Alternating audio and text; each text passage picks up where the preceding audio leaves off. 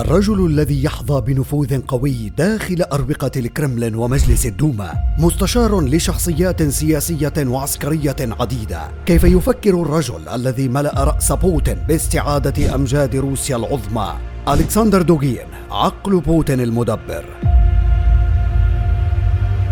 في السنوات الأخيرة التي سبقت تفكك الاتحاد السوفيتي، اعتبر دوغين نفسه مناهضاً للشيوعية ومنشقاً عنها، وشارك في الانتفاضة الشعبية التي أدت لإسقاط الرئيس بوريس يلتسن، وهو واحد من أهم منظري فلسفة القومية الروسية، يرفض القيم الغربية الليبرالية التي تنادي بالحرية والديمقراطية، ويراها بعيدة وغريبة عن الثقافة الروسية، ويدعو بدلاً عنها للعودة إلى المقدس، إلى عصر الإمبراطورية، حيث يسود الدين والعبادة والهيكلية الهرمية، وتسيطر الروح على المادة التي طغت في عصر الحداثة الغربية وجلبت الانحطاط للعالم. يتبنى دوغين سياسة خارجية مفادها إعادة البناء الجزئي للاتحاد السوفيتي السابق، وينادي بضرورة سيطرة موسكو على المناطق التي يسكنها الناطقون باللغة الروسية في جورجيا وشرق أوكرانيا وشبه جزيرة القرم ودول البلطيق، وإنشاء إمبراطورية روسية تمتد من أطراف المحيط الأطلسي غربا إلى جبال الأورال شرقا في روسيا. وهي الأفكار والدعوات التي يعدها كثيرون المحرضة وراء ضم شبه جزيرة القرم لروسيا عام 2014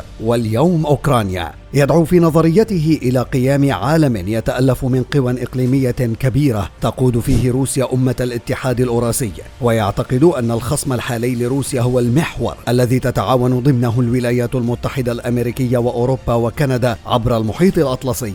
وبلغت عداوته للغرب إلى حد دعوته لاتباع استراتيجيات محددة لتدمير الولايات المتحدة الأمريكية وزعزعة أمنها وشن الحملات الدعائية الكاذبة تجاهها ومحاولة إبعاد حلفائها عنها، بل وحتى إن تطلب الأمر العمل على بث التفرقة داخل المجتمع الأمريكي نفسه.